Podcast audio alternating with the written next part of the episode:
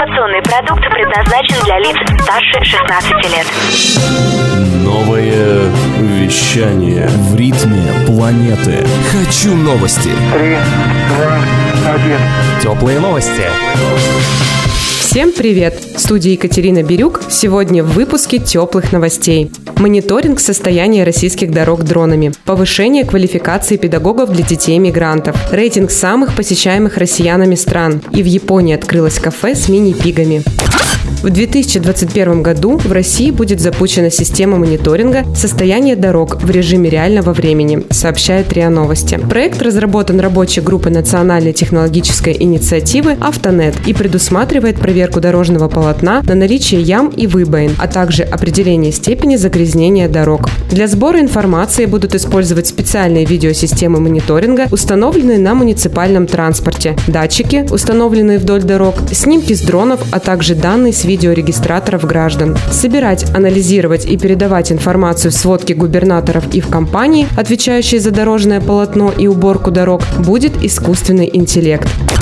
Министерство просвещения объявило тендер на подготовку педагогов, обучающих детей-мигрантов русскому языку в детских садах, сообщает Рамблер. В ведомстве отметили, что в смешанных группах детских садов дети мигрантов сталкиваются с ограничениями в коммуникации из-за языковых проблем. Подготовленные специалисты будут заниматься с дошкольниками, плохо говорящими по-русски. На сайте госзакупок размещена конкурсная документация. Исполнить контракт предполагается в течение трех лет. Отметим, по итогам 2018 года наибольшее количество мигрантов в России из Таджикистана, Казахстана и Украины.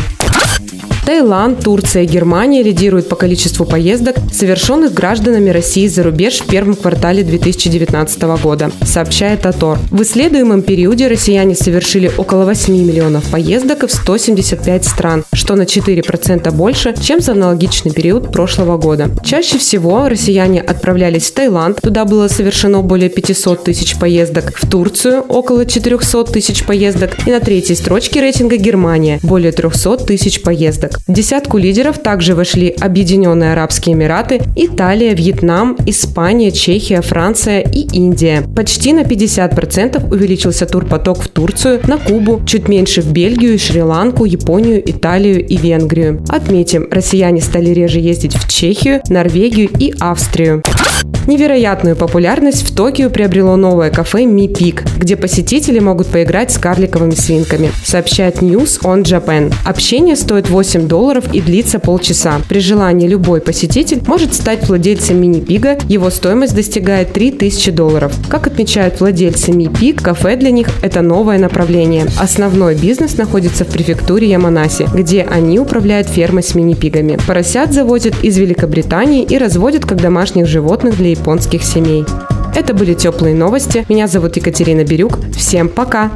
Новое вещание Теплые новости.